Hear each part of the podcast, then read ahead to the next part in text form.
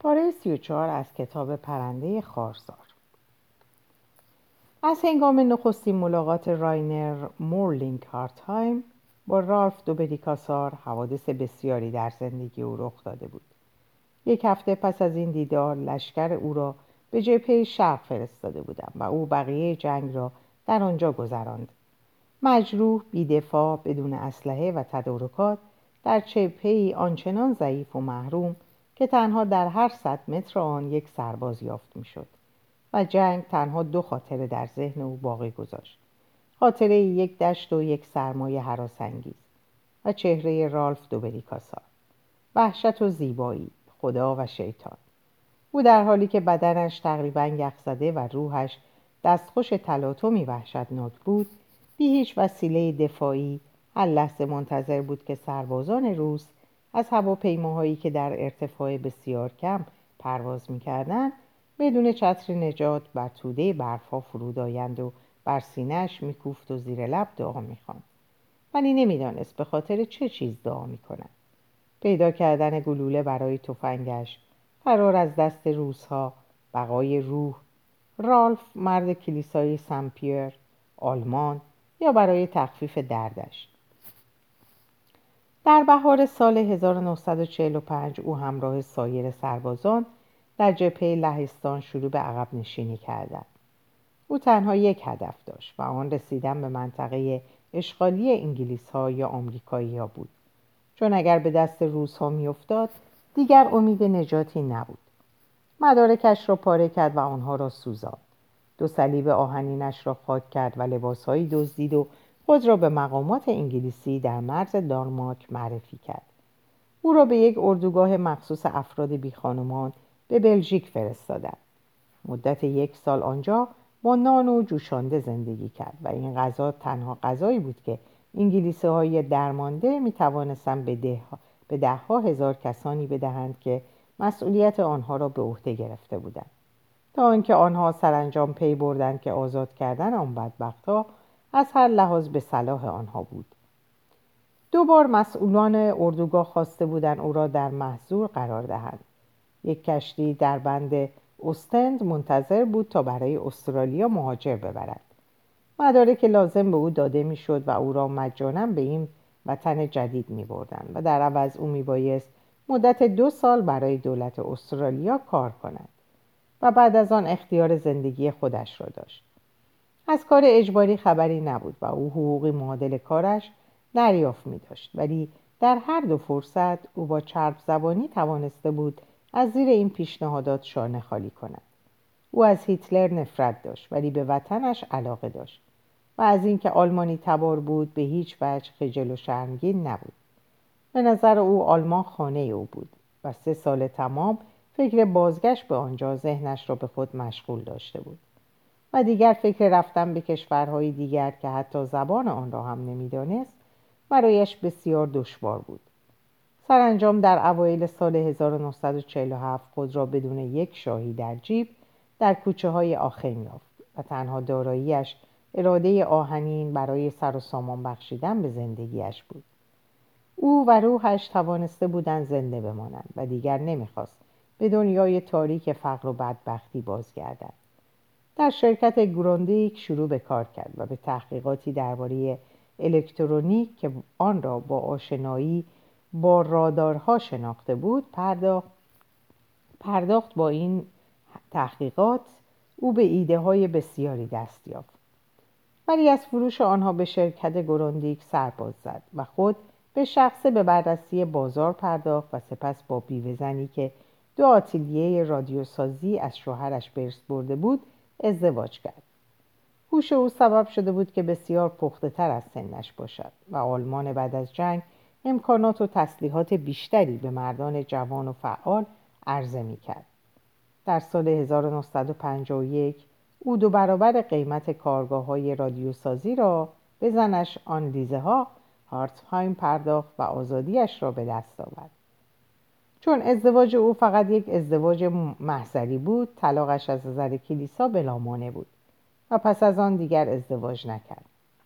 رنجی که مرد جوان در موقعیت وحشت انگیز یخزده جبهه روسیه متحمل شده بود روح و شور زندگی را در او نابود نکرده بود ولی هر گونه نرمش و ملایمت را در وجودش کشته بود و در عوض استعدادهای دیگر او را شکوفا کرده بود. تیزهوشی پشتکار و قاطعیت. مردی که چیزی را برای از دست دادن ندارد می‌تواند همه چیز به دست آورد و هیچ چیز نمی‌تواند او را برنجاند. این به هر حال چیزی بود که او دائما با خود تکرار می‌کرد. در واقع او به کشیشی که در سال 1943 در واتیکان ملاقات کرده بود شباهت زیادی داشت. او نیز همانند رالف دوبریکاسار در حین انجام یک کار می‌دانست که به درستی عمل نمی کند ولی این فکر حتی یک لحظه هم او را از انجام آن باز نمی داشت و این سبب می شد که موفقیتش را در ازای رنج و نوعی شکنجه روحی به دست آورد. به نظر خیلی از مردم او بهای گذافی پرداخته بود ولی خودش معتقد بود که این موفقیت به رنجهای تحمل شده میارزید. روزی او رئیس جمهور آن کشور خواهد شد و از آن سرزمین چیزی خواهد ساخت که همیشه آرزو داشت. قوانین آریایی و لوتری را از میان می‌برد و به جای آن قوانینی مردمیتر و آزادتر به این کشور جاری می کند. چون نمی توانست به خود قول بدهد که دیگر خطایی از او سر نزند. بارها از مراسم اعتراف و توبه سرباز زده بود. ولی سرانجام شخصیت او و مذهبش به نوعی تفاهم و آشتی رسیدند و یکجا شدند. تا آنکه ثروت و قدرت به تدریج احساس گناهکاری را در او ضعیف گرداند و توانست به ندامت و توبه واقعی راه یابد. در سال 1955 او یکی از ثروتمندترین و پرقدرتترین مردمان آلمان غربی جدید محسوب می‌شد و به پارلمان راه یافته بود پس طبق قرار قدیمی به روم برگشت تا کاردینال دوبریکاسار را ملاقات کند و نتیجه نهایی دعاهای او را نشانش دهد بعدها او نتوانست به خوبی از این ملاقات نتیجه گیری کند چرا که از آغاز تا پایان دیدار حواسش متوجه یک چیز بود. او رالف دوبریکاسار را معیوس گردانده بود و این را بدون آنکه دلیلش را بپرسد فورا دریافته بود. هنگام خداحافظی کاردینال به او گفته بود من دعا کرده بودم که شما خیلی بهتر از من باشید چون خیلی جوان بودید و این را بدانید هیچ هدفی وسیله را توجیه نمی کند. ولی من تصور می کنم که بذر شکست ما قبل از تولدمان کاشته شده. آن وقت راینر هنگام بازگشت به هتل گریه کرده بود ولی وقتی آرامش خود را باز یافته بود پیش خود اندیشیده بود گذشته گذشته است و از این به بعد من همان خواهم شد که او انتظار دارد. او گاهی موفق شده بود و گاه شکست خورده بود ولی به هر حال همواره در این راه میکوشید. رابطه دوستانش با بزرگان واتیکان برایش بسیار پرارزش بود و او هر بار که در اوج ناامیدی به تسلی خاطری احتیاج داشت به روم می‌رفت.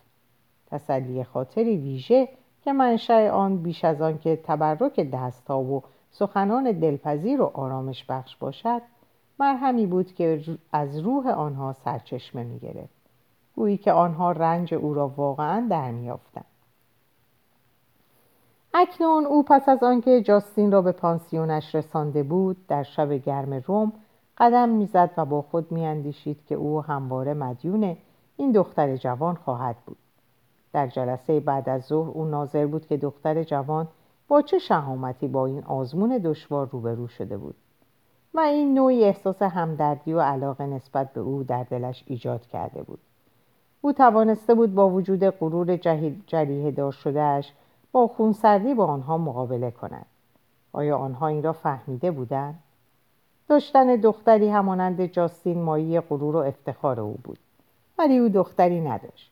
پس او را از دست دین رو بوده بود و با خود برده بود تا عکس عملهایش را پس از این تجمع مذهبی دریابد که حضور برادرش آن را دشوارتر میگرداند. برادری که دیگر با او بیگانه بود و هیچگاه نمی‌توانست جزئی جدایی ناپذیر از زندگی او محسوب شود. خدای راینر خدایی بسیار بخشنده بود. او بی ایمانی جاستین را میبخشید همانگونه که بی احساسی راینر را.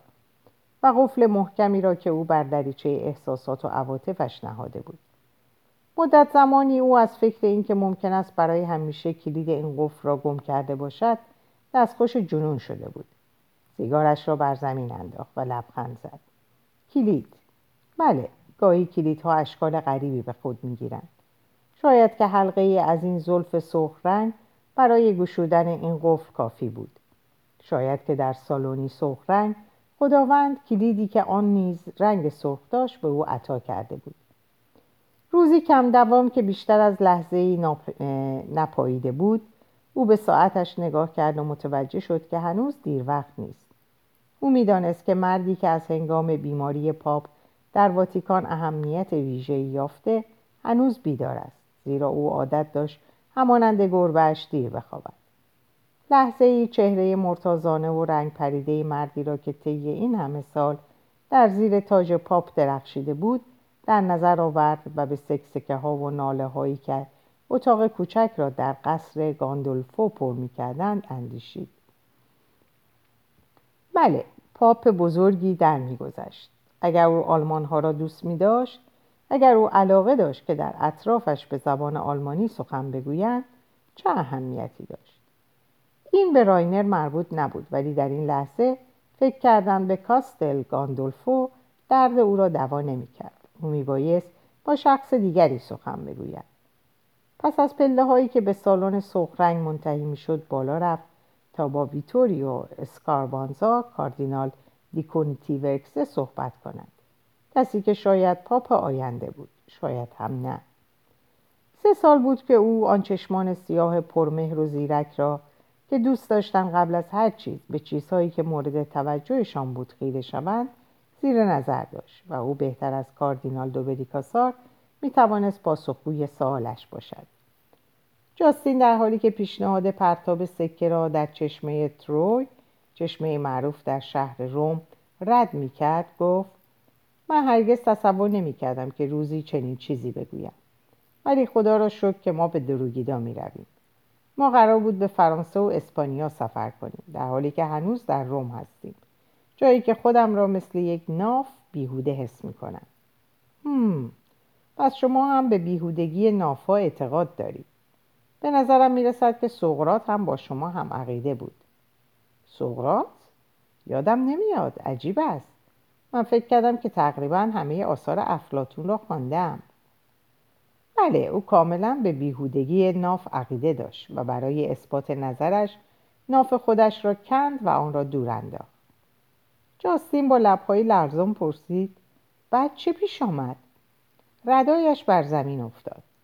چه شوخی بیمزه ای به علاوه در آن عهد در آتن کسی ردا به تن نمی‌کرد. ولی من احساس نامطبوعی دارم که داستان شما می‌خواهد یک نتیجه اخلاقی داشته باشد.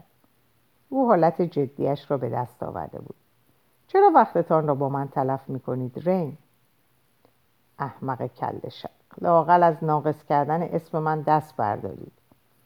جاستین در حالی که با حالتی اندیشناک فواره و حوز کثیف و سرشار از سکه را مینگریست گفت پس شما نمی‌فهمید. آیا تا به حال به استرالیا رفته اید؟ لرزشی در شانه های راینر پدید آمد. دوبار نزدیک بود برم ولی هر بار موفق شدم از, زیر از زیرش شانه خالی کنم. خب پس اگر رفته بودید معنی حرف من را درک می‌کردید. اسم شما وقتی به شیوه من تلفظش کنند برای استرالیایی ها نام سهرامیز است. می‌دانید که در انگلیسی رین به معنای باران است. حیات و زندگی در کویری خشک. سیگار راینر از دستش افتاد. جاستین نکنه عاشق من شده اید واقعا که مردها چقدر می‌توانم پرمدعا باشم متاسفم که معیوستان می‌کنم ولی نه. سپس برای تلطیف تاثیر خشونتبار گفتش دستش را در دست او لغزان و آن را فشار داد. احساس خیلی بهتری است. چه چیز بهتری از عاشق شدن است؟ به نظر من تقریبا همه چیز. من هرگز نمی‌خواهم به این صورت به کسی وابسته و محتاج شوم. شاید حق با شما باشد و اگر زودتر از موقع پیش بیاید موجب دردسر است. خب پس بهتر از آن چه چیز است؟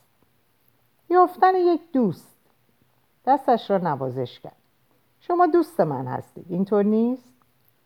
بله. لبخند بر لب سکهای به سوی چشم پرتاب کرد. من میبایست دست کم هزار مارک آلمانی در طی سالها نثار این چشمه کرده باشم. فقط برای اطمینان به اینکه خواهم توانست همیشه گرمای جنوب را در وجودم احساس کنم. گاهی در کابوسایم هنوز احساس یخزدگی می‌کنم. شما میبایست گرمای جنوب واقعی را حس کنید. 45 درجه در سایه. اگر سایه ای باشد. برای همین است که شما هیچ وقت گرمتان نیست. لبانش به خنده خاموش از هم باز شد. مانند همیشه واکنشی از زمانی دور وقتی که یک خنده واقعی و پر صدا می توانست سرنوشت ساز باشد. جاستین طبق عادت کفشایش را درآورده بود و راینر وحشت زده او را می‌دید که با پای برهنه روی آسفالت داغی که می‌شد روی آن تخم مرغ نیمرو کرد راه می رود. بچه کثیف کفشایتان را پایتان کنید. او مغرورانه گفت من استرالیایی هستم. پاهای من پهتر از آن است که در کفش راحت باشد. و این به خاطر آن است که ما هیچگاه در استرالیا سرمای واقعی نداریم و اغلب پا برهنه راه می رویم. من قادرم به راحتی از روی یک زمین پرخار بگذرم و بعد خارها را بدون احساس دردی از پایم درآورم. شاید حتی قادر باشم روی زغال سرخ هم راه بروم. سپس ناگهان موضوع صحبت را تغییر داد. راینر آیا زنتان را دوست داشتید؟ نه. او شما را دوست داشت؟ بله او دلیل دیگری برای ازدواج با من نداشت. بیچاره شما از او استفاده کردید و بعد هم ولش کردید. آیا این مرا از چشم شما می اندازد؟ نه فکر نمی کنم در واقع موجب تحسین من هم می شود ولی من دلم به حال او می سوزد و مرا در عقیدم برای آنکه هرگز به چنین عمل احمقانه دست نزنم استوارتر می کند راینز حیرت زده پرسید مرا تحصیل می کنید؟ بله من در شما آن چیزی را که ظاهرا مورد توجه زنتان بوده جستجو نمی کنم به عنوان یک دوست به شما علاقه دارم. ولی او عاشق شما بود. شما شوهرش بودید. او اندکی اندوهگین شده سپس گفت هرتسشن فکر می کنم که آدم های جاه طلب هیچ چیز خوشایندی برای زنان نداشته باشد. شاید به خاطر آن است که اغلب با زنانی از نوع توسری خور روبرو می شوند. زنان بیچاره که دائما می‌گویند بله عزیزم نه عزیزم. چه کار می‌توانم برایت انجام دهم عزیز دلم؟ و غیره و غیره. من اگر زن شما بودم بهتان می‌گفتم که بروید و گم شوید. ولی من شرط میبندم که او هرگز چنین چیزی به شما نگفته باشد. او با لبهای لرزان تایید کرد. نه بیچاره آنالیز از آن زنهای فداکار بود و سلاحهایش هم برندگی کمتری داشتند. و علاوه او هرگز با این سراحت و وضوح حرف نمی‌زد. گوشهای بزرگ جاستین همانند انگشتهای نیرومند به لبه چشمه چسبیده بود. از جایشان بلند شد و گفت در هر حال باید آن کرد که رفتار شما با او خوب بوده است. خود را از دستش خلاص کردید و او هم حتما بدون شما خیلی راحت تر است. با اینکه ممکن است خودش این را نداند در حالی که من می‌توانم همیشه شما را نگاه دارم چون به شما دل نبستم. عجب سنگدل هستید. به علاوه چطور همه این چیزها را در مورد گذشته من می‌دانید؟ از دین پرسیدم. البته او فقط وقایع را برام تعریف کرده ولی من خودم نتیجه گیری لازم را از آن کردم. با همه تجربه هایی که تا حالا داشته اید مسلم است. چه آدم گذافگویی هستید. می‌گویند که شما بازیگر خوبی هستید ولی برای من مشکل است باور کنم. چطور ممکن است بتوانید احساساتی را که هرگز نشناخته اید روی صحنه نشان دهید؟ از نظر عاطفی شما از بیشتر دختر بچه های پانزده ساله هم عقبترید. او از لبه چشم پایین جست. روی دیوار نشست و خم شد و کفشایش را پوشید و با حالتی گرفته مچ پاهایش را تکان داد. اوه باز هم پاهایم باد کردن. کوچکترین نشانه ای از تاثیر سخنان راینر بر چهرهش نبود. می‌شد تصور کرد که اگر می‌خواست می‌توانست انتقاداتی را که درباره او گفته می‌شد نشنیده بگیرد. ولا تا به حال چقدر از آنها شنیده بود. سرانجام سکوت را شکست و گفت پاسخ به سوال مشکل است. بالاخره من باید بتوانم وگرنه روی صحنه به این خوبی نمی بودم درست است؟ اما خارج از تئاتر زندگی من حالت یک یک انتظار را دارد. و من خودم را نگاه می دارم. ما همیشه مقدار محدود دارایی برای خرج کردن داریم و تواناییمان در آنچه که می‌توانیم از خودمان به مایه بگذاریم محدود است. اینطور فکر نمی کنید؟ ولی روی صحنه من خودم نیستم یا بهتر بگویم مجموعه ای از من از منهای پی در پی هستم ما همه انبوهی از منهای متفاوت در وجودمان پنهان داریم و بازیگری قبل از هر چیز یک نوع ادراک است و احساس, احساس پس از آن می آید. یکی آن دیگری را آزاد می سازد و تصویه می کند و این چیزی بیشتر از گریه، فریاد یا یک خنده بجاست و این احساسی فوقالعاده است که انسان خود را در جلد یک من دیگر تصور کند. در وجود شخص دیگری که اگر موقعیت اجازه می‌داد شاید می توانستیم او باشیم. نکته اصلی اینجاست. نه آدم دیگری شدن بلکه یکی شدن با نقش. آنچنان که شخصیت نقش به بازیگر مبدل شود و او من می شود ناگهان ایستاد. انگار هیجانش بیشتر از آن بود که بی حرکت بماند. تصور کنید سالها بعد من می توانم به خودم بگویم من جنایت کردم خودکشی کردم دیوانه شدم انسانهایی را نجات دادم یا آنها را نابود کردم. اوه امکانات پایان ناپذیرند. بله و شما همه این نقش ها را بازی خواهید کرد و همه آنها شما خواهند شد. از جایش بلند شد و دوباره دستش را گرفت. بله جاستین حق با شماست. شما نمی توانید داراییتان را در خارج از صحنه خرج کنید. هر کس دیگری شاید ولی در مورد شما آنقدرها مطمئن نیستم. فصل هجدهم. ساکنان دورگیدا. با اندک نیروی تخیل می توانستند تصور کنند که روم و لندن چندان دورتر از سیدنی نیست و دین و جاستین هنوز بچه هایی در مدرسه شبانه روزی بودند مسلما آنها نمی توانستند مثل سابق برای هر تعطیلات کوتاه کوتاه مدت به دروگیدا بیایند. ولی معمولا سال یک بار در ماه اوت یا سپتامبر به آنجا سفر می‌کردند. و به نظر نمی رسید که خیلی عوض شده باشند. آنها خیلی جوان بودند و مهم نبود که پانزده یا شانزده ساله یا بیست و دو یا بیست و سه ساله باشند. ساکنان دروگیدا هر سال در انتظار ماه اول بهار بودند و با این همه از گفتن جمله های مانند خب چند هفته دیگر بیشتر با آمدنشان باقی نمانده یا خداوندا حتی یک ماه هم نشده که آنها از اینجا رفتند خودداری میورزیدند.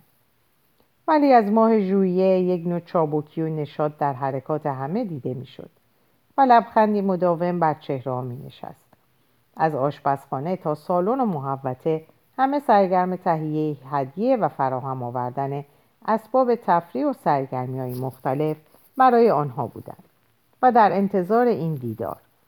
نامه های آن دو باعث دلگرمی بود. نامه هایی که معمولا نشانگر و منعکس کننده شخصیت آنها بود. ولی گاهی اوقات هم زد و نقیز بودند. مثلا می‌شد انتظار داشت که دین به طور مرتب نامه بنویسد.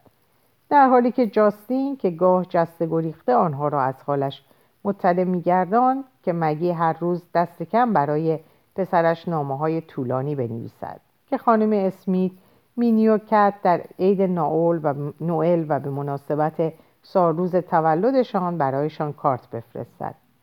که آن مولر مرتب به جاستین نامه بنویسد و غیره و غیره. ولی اوضاع به این منوال نبود. دین واقعا قصد این کار را داشت و مرتبا هم نامه می نوشت ولی اغلب فراموش می‌کرد که آنها را پست کند. پس اغلب پیش می آمد که دو سه ماه اصلا خبری از او نبود. و سپس ده نامه او در آن واحد به دروگیدا می رسید. جاستین پرچانه تومارهایی از جزئیات زندگیش می گفت که خواندن آنها خون به چهره می آورد و نگران می کرد. اما واقعا هیجان انگیز بود. مگی فقط هر دو هفته یک بار برای فرزندانش نامه می نوشت و جاستین هرگز نامه ای از مادر بزرگش دریافت نمی کرد. در حالی که او اغلب به دین نامه می نوشت و هر یک از دایی های کشیش جوان برای او از اوضاع زمین و گوسفندان و سلامتی دروگیدا می نوشتن. زیرا خود را موظف می دانستند که از اینکه اوضاع خانه رو به راه است خیال او را از لحاظ خانه راحت کنند و به او اطمینان دهند که اوضاع در دروگیدا رو به راه است. ولی احتیاجی نمی‌دیدند که جاستین را نیز در جریان وقایع بگذارند به علاوه چنین نامه هایی باعث تعجب جاستین می‌شد. در مورد خانم اسمیت، کت، مینی و آن مولر نام نگاری آنها به همان طریق پیش بینی شده بود. دریافت نامه خوشایند و نوشتن آن دشوار بود و این در مورد همه صدق می‌کرد به جز جاستین. که هرگز نامه ای را که انتظار داشت دریافت نمی‌کرد. نامه ای مفصل، طولانی، صادقانه و از طریق جاستین بود که اهالی دروگیدا همواره در جریان زندگی دین بودند. چون که او خود هرگز در این باره چیزی نمی نوشت. به طور مثال جاستین یک بار نامه ای به این مضمون نوشته بود. دین امروز با هواپیما وارد لندن شد و گفت که دین را هفته پیش در روم دیده است. او خیلی بیشتر از من دین را می بیند چون در برنامه سفرهایش همیشه اولین شهر روم است. بنابراین باید اعتراف کنم که بیشتر به خاطر دین است که من هر سال قبل از آمدن به دروگیدا به روم می روم. دین بدش نمی آید که به لندن بیاید ولی من دلم نمی‌خواهد وقتی رین در روم است دین به اینجا بیاید. و البته این خودخواهی است. ولی نمی توانید تصور کنید چقدر از مصاحبت با او لذت می‌برم. او یکی از آدم های نادری است که می‌تواند به همان اندازه دارایی هم به من جنس بدهد. بودم با او لذت بخش است و دلم می‌خواهد بیشتر او را ببینم. از لحاظی شاید رین خوش شانستر از من است چرا که می‌تواند با هم مدرسه های دین ملاقات کند ولی من نمی‌توانم. فکر می‌کنم که دین احساس می‌کند که اگر مرا به آنها معرفی کند فوری همهشان را قور بزنم یا اینکه آنها به من حمله کنند. آه کاش آنها مرا در لباس تازم در نقش شارمیان می‌دیدند این لباس واقعا محشر است بچه ها. واقعا یک تدابارا. به سبک امروزی با دو حلقه برونزی کوچک روی سینه ها و مقدار زیادی زنجیر طلایی و چیزی که گمان می‌کنم کمربند افت باشد. در هر حال برای باز کردن آن به یک در, در قوطی بازکن حسابی احتیاج دارید. یک کلاه مویی بلند سیاه و کرم پودر تیره روی بدن و تکه های کوچک فلزی. من واقعا قوقا می‌کنم. کجا بودم؟ آه بله. رین هفته پیش در روم بود و به اتفاق دین و دوستانش به گردش رفته بودند رین همیشه برای اینکه دین را ناراحت نکند رهبری گروه را به عهده می‌گیرد. گویا یک شب فراموش نشدنی بوده. از زن که خبری نبوده. ناتولیش ولی ناتولیش ولی بقیه چیزها تا دلت بخواد. کافه دانسینگ درجه سه. دین برای یه گلدون گل نسرین. شعر میخونده و به مدت ده دقیقه سعی کرده بود که شعر رو به خوبی به یاد بیاره. ولی چون نتیجه نگرفته بود صرف نظر کرده بود و یک گل نسرین در کنج لب به رقص پرداخته بود. آیا فقط می‌تونید دین رو در این وضعیت مجسم کنید؟ رین مدعیه که این نوع تفریات کاری بیزره رو در این حال ضروریه. کار زیاد و نداشتن تفریح واقعا برای اونها مشکله. موضوع زن که غیر ممکنه. پس یه مستی حسابی بازم بهتر از همه چیزه. این به هر حال چیزیه که رین ادعا می‌کنه. فکر نکنید که این برنامه دائمیه و وقتی رین رهبری اونا رو به عهده داره مراقبشونه. بنابراین می‌تونه این گروه و پسر بچه های عقب افتاده رو حسابی تحت نظر داشته باشه. باید اعتراف کنم خیلی تفریح کردم وقتی که حاله مقدس دور سر برادرم رو مجسم می‌کردم که دود میشه و به هوا میره. و اون در حالی که گل نسرین در دهان داره مشغول اجرای یک رقص فلامنکوه. هشت سال طول کشید تا دین به مقام کشیش نایل شد. در آغاز اقامتش در روم چنین مدتی پایان ناپذیر به نظر می اومد. ولی این هشت سال چنان به سرعت سپری شد که برای هیچ یک از اهالی دروگیدا قابل تصور نبود. هیچ کس به طور دقیق نمی‌دونست که اون پس از ورود به آینه کشیشی چه خواهد کرد. غیر از اون که ظاهرا قصد داشت به استرالیا بازگرده. تنها جاستین و مگی حدس می‌زدن که اون دلش می‌خواد در ایتالیا بمونه. مگی که شادی پسرش رو در هنگام گذراندن تعطیلات در دروگیدا به خاطر می آورد سعی می‌کرد این فکر رو از خود دور کنه. اون استرالیایی بود و حتما قصد بازگشت به وطنش رو داشت. در مورد جاستین قضیه طور دیگه ای بود. هیچکس تصور نمی‌کرد که اون روزی برای همیشه به استرالیا بازگرده. اون بازیگر تئاتر بود و در استرالیا امکانات زیادی برای پیشرفت نبود. در حالی که دین می‌تونست شغلش رو در هر جایی با همون علاقه و پشتکار دنبال کنه. مگی گفت این یک باخت واقعیه. آن پرسید ببخشید عزیزم چی گفتی؟ اونا در قسمت آفتابگیر ایوون نشسته بودن و کتاب میخوندن ولی مگی کتاب رو بر روی زانوانش فراموش کرده و فکرش جای دیگه ای بود. و حرکات دودم جنبانک رو بر روی چمن تماشا می‌کرد. امسال باران, باران فراوانی باریده بود و همه جا مملو از کرم و حشره بود و پرندگان فربه و خوشحال هیاهو به راه انداخته بودند و جیک جیک اونها از صبح تا غروب فضا رو پر می‌کرد. اون با صدای بلند تکرار کرد میگم که این واقعا یک باخته یک شکست واقعی. همه اون امیدهای سال 1921 وقتی به دروگیدا رسیدیم چه کسی می‌تونست این وضع رو پیش بینی کنه؟ مقصودتان چیست؟ چه انتظارهایی می‌شد داشت؟ ده تا بچه و دست کم پنجاه نوه. و حالا ببینید در چه وضعی هستیم. حال و استو مردن. به نظر نمی‌رسه که هیچ کدوم از اونها که موندن تصمیم به ازدواج داشته باشن. و من که نمی‌تونم نام کلیری ها رو تداوم ببخشم. تنها کسی هستم که وارثانی برای دروگیدا به دنیا آوردم. یه پسر و یه دختر. و باز می‌شد انتظار نواهای بسیاری رو داشت. اما نتیجه چیست؟ پسرم کشیش شده و دخترم شغل آزاد رو انتخاب کرده. واقعا مثل اینکه دروگیدا نفرین شده است. آن پاسخ داد من نمی‌بینم کجای این وضعیت غیر عادیه به علاوه نمی‌شد از برادرانتون انتظار دیگه ای داشت. اونا همانند کانگوروهای خجالتی در اینجا حبس شدن و چطور می‌تونن با دختری آشناشن و ازدواج کنن؟ جیمز و پاتسی هم که جنگ بر اونها اثر گذاشته. آیا می‌تونید مجسم کنید که جیمز با علم به اینکه با علم به اینکه پاتسی نمی‌تونه ازدواج کنه به زندگی زناشویی تن در بده؟ اونا بیشتر از اون که به یکدیگر وابستند که بتوانند جدایی از هم رو تحمل کنند. و به علاوه زمین بسیار متوقع است و همه چیز رو از مردان می رو باید به خصوص وقتی که آنها چیز زیادی برای ارائه ندارند. مقصودم از لحاظ جسمانیه. واضحتر بگم مگی آیا تا به حال متوجه شده اید که خانواده شما آنقدرها به لذاعز جسمی توجه ندارند و این حتی در مورد دین و جاستین هم صادق صدق می کنند بعضیا به این گونه مسائل نیاز مبرم دارند. اما این موضوع در مورد شماها صدق نمی کنند با این همه شاید جاستین سرانجام روزی ازدواج کند راینر که هست. همان آلمانی که انگار جاستین به او علاقه مند است. مگی که گویی هیچ چیز تسلیش نمی‌داد اظهار کرد. شما درست می‌گویید او علاقه مند است. فقط همین. گذشته از این بالاخره هفت سال است که او را می‌شناسد. و اگر خواسته بود الان سالها بود که آنها ازدواج کرده بودند. آنکه جاستین را از هر کسی حتی فی و مگی بهتر میشناخت پاسخ داد.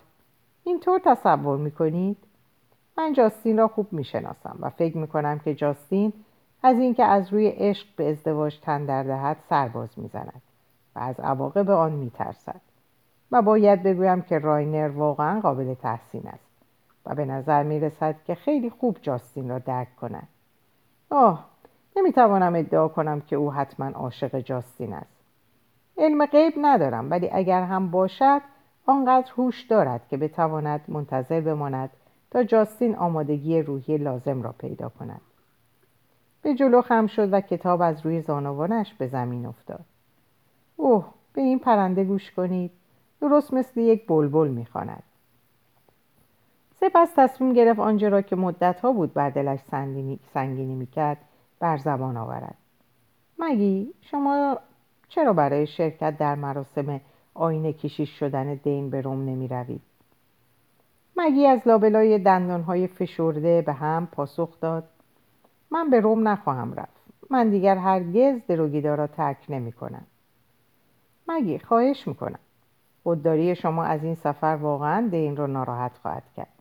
ازتان تقاضا می‌کنم چون شما تنها زنی هستید که بین ما هنوز به حد کافی جوان هستید که می توانید با هواپیما سفر کنید. و اگر نروید هیچ زنی از دروگیدا در آن مراسم نخواهد بود. به شما قول می دهم که اگر من می دانستم که بدن پیر من تا به مقاومت این سفر طولانی را دارد یک لحظه هم درنگ نمی کردم. رفتم به روم و دیدن ادا و اصول های مسخره رالف دوبریکاسار اوه من ترجیح می دادم بمیرم. آه مگی چرا آنها را تحت فشار می‌گذارید او و پسرتان را. شما خودتان ادعا کردید که این اشتباه خود شما بوده. پس غرورتان را فراموش کنید و به روم بروید. ازتون خواهش می‌کنم. آن مسئله غرور مطرح نیست. اندکی به خود لرزید. من از رفتن به آنجا میترسم زیرا که به آن اعتقاد ندارم و اصلا قادر نیستم آن را بپذیرم و وقتی به این مسئله میاندیشم پشتم میلرزد. آیا فکر کرده اید که او شاید دیگر هرگز به استرالیا باز نگردد؟ این امکان را هم در نظر گرفته اید؟ او دیگر همانند سالهایی که در مدرسه کشیشی بود تعطیلات طولانی نخواهد داشت. پس اگر تصمیم بگیرید در ایتالیا بماند شاید شما مجبور شوید برای دیدارش به ایتالیا بروید. مگی خواهش می‌کنم بروید روم. نمی‌توانم. اگر می‌دانستید چقدر میترسم این دیگر مسئله غرور نیست. و همچنین ترس از اینکه او رالف را بر من ترجیح دهد. و نه هیچ کدام از دلایلی که به همه می‌گویم. چون می‌خواهم به سوالات بیشمار آنها خاتمه دهم. خدا می‌داند که چقدر جای این دو مرد در وجود و قلب من خالی است. اگر یک لحظه هم تصور می‌کردم که آنها به من احتیاج دارند قادر بودم. حتی اگر لازم بود پیاده به این سفر بروم. اوه دین شاید از دیدن من خوشحال شود ولی لارف او حتی وجود مرا از یاد برده و من تا سرحد مرگ میترسم. و در اعماق وجودم می‌دانم که اگر به روم بروم حادثه ای اتفاق خواهد افتاد. این نخواهم رفت. فکر می‌کنید ممکن است چه اتفاقی بیفتد؟ نمی‌دانم. اگر می‌دانستم شاید می‌توانستم بر آن غلبه کنم. ولی یک احساس است. چطور می‌شود بر یک احساس غلبه کرد؟ چون در واقع موضوع این است که یک نوع احساس و الهام قلبی گویی که خدایان به توطعه گرد آمدن شما جدا دارید پیر میشید. مگی. بس کنید. نمی‌توانم. نمی‌توانم. یک پیرزن هستم. مسخره است. مزخرف نگویید. شما در اوج سن کمال هستید و از سلامتی کامل هم برخوردارید و به حد کافی جوان هستید که هواپیما بگیرید. مگی در حالی که کتابش را میبست با عصبانیت گفت آه آن راحتم بگذارید. گاهی یک گروه با هدفی مشخص به روم روی میآورند نه به عنوان توریست و تماشای افتخارات گذشته در ویرانه های کنونی و نه برای گذراندن مدتی محدود در فاصله سفر مثلا از فلان نقطه به همان نقطه. این گروه را یک هدف و احساس یگانه متحد, متحد می کند که برایشان غرورانگیز است. چون برای شرکت در مراسم ورود به آین کشیشی پسر برادرزاده پسر امو یا یک دوست که در بزرگترین کلیسای جهان برپا می شود به روم سفر می کنند. آنان در پانسیون های محقر، هتل های مجلل، نزد دوستان یا خویشاوندان اقامت میگزینند و به گردش های دست جمعی می روند. از موزه واتیکان و محراب سیکستین، کولیزه و جاده آین و میدان کلیسا و چشمه جوشان تروی دیدار می کنند و یا به تماشای صدا و نور می و در انتظار روز موعود وقت کشی می کنند. آن وقت با آنها افتخار یک بار ملاقات خصوصی با پاپ اعطا می شود و روم دیگر برای آنها چیز ناشناخته ای نخواهد بود. این بار این دین نبود که بر طبق معمول بر روی سکوی قطار انتظار جاستین را می‌کشید چون او کنج عزلت گزیده بود و در انتظار مراسم به عبادت مشغول بود. به جای او راینر مورلینگ هارتایم همان جوان همانند حیوانی از این مجسه بر آسفالت کثیف قدم می‌زد. او با بوسه از جاستین استقبال نکرد چون از این گونه تظاهرات در ملعه عام بیزار بود و فقط دستش را به دور شانه جاستین حلقه کرد و او را به خود فشرد. جاستین گفت شما واقعا تمام خصوصیات یک خرس را دارید یک خرس؟ اوایل آشناییمان حس می کردم که در شما چیزی از گوریل است ولی با گذشت زمان فهمیدم که شما بیشتر از گوریل به یک خرس شباهت دارید و مقایسه با گوریل منصفانه نبوده و دور از مهربانی بود آیا خرس ها مهربان هستند؟ راستش آنها هم حتما سیدهایشان را به همان سرعت نابود می‌کنند ولی با فشار ملایمتر جاستین دستش را زیر بازوی رین انداخت. دین دین حالش چطوره؟ آیا قبل از اینکه خودش رو حبس کنه و به عبادت بپردازه اونو دیدید؟ من واقعا دلم می‌خواست کلاید رو بکشم که زودتر مرخصم نکرد. دین همیشه همون آدمه. من؟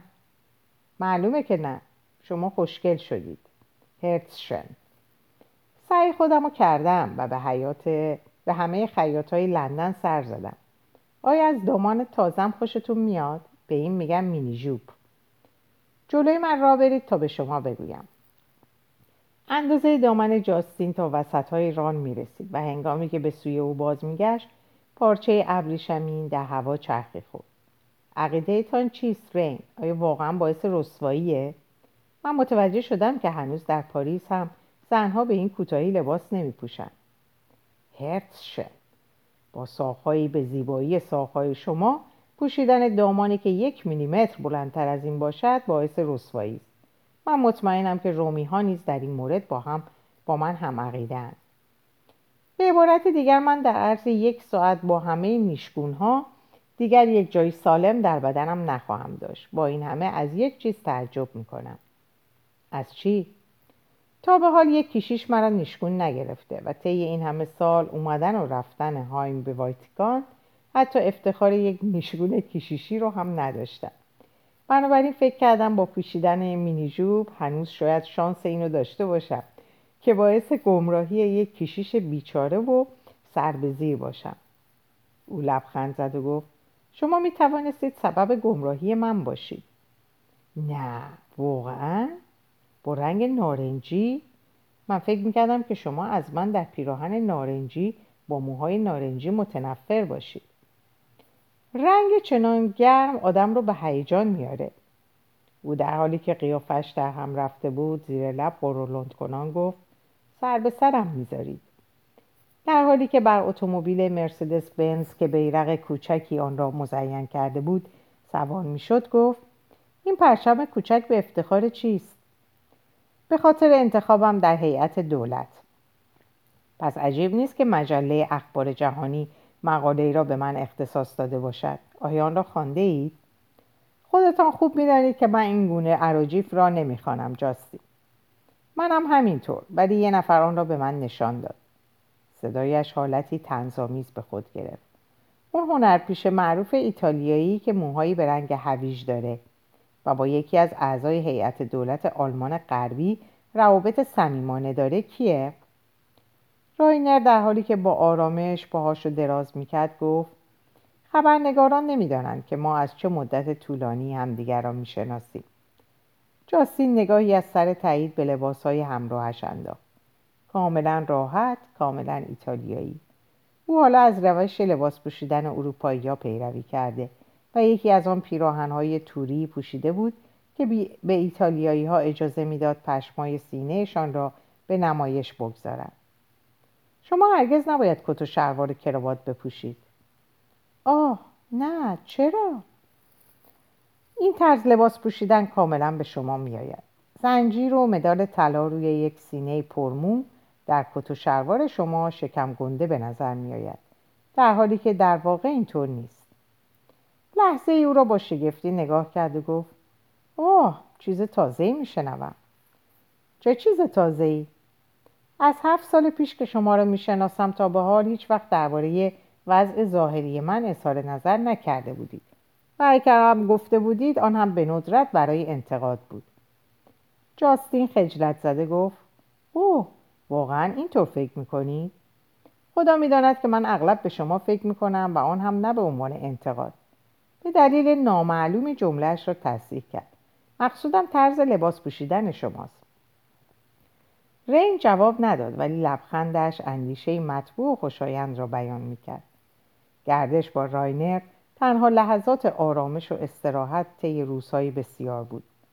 مدتی بعد اتومبیل بزرگی که راینر اجاره کرده بود گروه دروگیدا را که از دایههایش تشکیل شده بود پس از ملاقات کوتاهی با کاردینال دوبریکاسار و کاردینال دی ورکسه به هتلشان رساند. جاستین از گوشه چشم عکس عمل راینر را در برابر خانوادهش نگاه می‌کرد. او تا آخرین لحظه امیدوار بود که شاید مادرش تغییر عقیده داده و به روم بیاید و خودداری او از این سفر ضربه سختی بر او وارد آورده بود. او به خوبی نمی‌دانست که آیا به خاطر دین ناراحت است یا به خاطر نبودن مادرش. ولی به هر حال دایی ها آنجا بودند و وظیفه او بود که از آنها پذیرایی کند. آه چقدر آنها خجالتی بودند. و چگونه می‌شد آنها را از هم تشخیص, تشخیص داد؟ هرچه مسنتر می شدن شباهتشان به همدیگر بیشتر می شد. در روم آنها کاملا مشخص و متمایز بودند. همانند خب دیگه همانند دامداران استرالیایی که برای تعطیلات به روم آمدهاند. هر یک از آنها اونیفرم شهری مستعمرات مستعمراتچی های ثروتمند را به تن داشتند. نیم چکمه شلوار ساده و کت اسپورت قهوه‌ای رنگ که از پشمی سنگین و پرگره دوخته شده بود و دو چاک در پهلوها داشت و به نوارها و قطعات چرم مزین بود. پیراهن سفید کراوات بافتنی کلاه خاکستری با لبه په این نوع لباس پوشیدن در خیابانهای سیدنی هنگام نمایش کشاورزی عید پاک چیز تازه ای نبود. ولی در روم در اواخر تابستان بسیار عجیب و غیر عادی می نمود. در اینجا به پایان این پاره می‌رسم. براتون اوقات خوب و خوشی را آرزو می‌کنم. مراقب خودتون باشین و خدا نگهدارتون.